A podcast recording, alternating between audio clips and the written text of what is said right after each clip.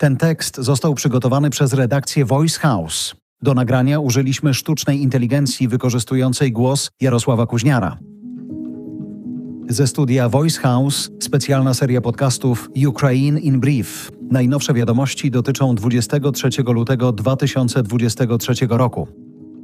10 milionów Ukraińców przekroczyło polską granicę od roku, kiedy to wybuchła wojna. Wróciło 8 milionów ludzi. Według gazety Financial Times prezydent Rosji Władimir Putin w tajemnicy przygotowywał inwazję na Ukrainę. O jego planach nie wiedzieli nawet najbliżsi współpracownicy. Według dziennikarzy decyzją o wojnie wywołał niezadowolenie rosyjskich elit. Dzień przed rocznicą wojny polski minister obrony opublikował na Twitterze zdjęcia barykad na granicy z Rosją i Białorusią. To element naszej strategii obrony i odstraszania. Pierwsze umocnienia są już rozmieszczane na granicy z obwodem kaliningradzkim, napisał Błaszczak.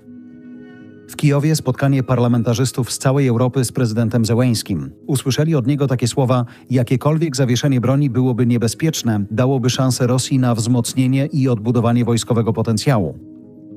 Tymczasem w Unii wciąż brak zgody na dziesiąty, symboliczny pakiet sankcji na Rosję. Dyplomatom Unii wciąż nie udało się dograć zakazu sprzedaży technologii o militarnym znaczeniu. Wczoraj informowaliśmy, że premier Węgier grozi zawetowaniem dziesiątego pakietu sankcji dla Rosji.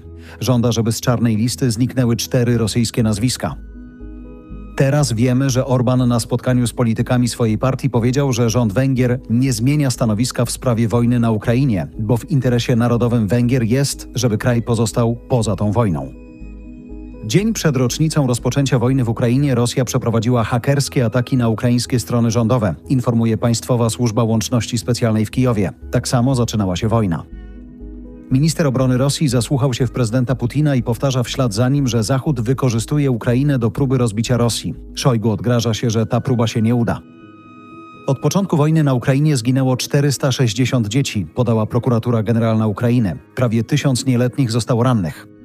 Szefowie banków centralnych państw G7 obiecali przekazać Ukrainie w tym roku 40 miliardów dolarów. Na koniec zaproszenie. Na rocznicę wybuchu wojny w Ukrainie przygotowaliśmy specjalny serial dokumentalny audio zatytułowany Bucza. W specjalnym serialu audio opowiadamy historię Buczy, jej mieszkańców, pokazujemy jaka była przed wojną i opisujemy tragedię, jaka tam się rozegrała. W czteroodcinkowej serii usłyszysz znakomitych polskich reporterów. Pawła Reszkę z tygodnika Polityka, Szymona Opryszka piszącego dla portalu OkoPress – a także Ołenę Żeżerę Szaposznikową, ukraińską dziennikarkę, która przez całe życie mieszkała w Buczy i musiała uciekać ze swojej małej ojczyzny, gdy Rosja zaatakowała Ukrainę. Choć wojna dalej się toczy, Bucza skupiła w sobie, jak w soczewce, cały jej koszmar, ale też wiarę w ludzi i dobro.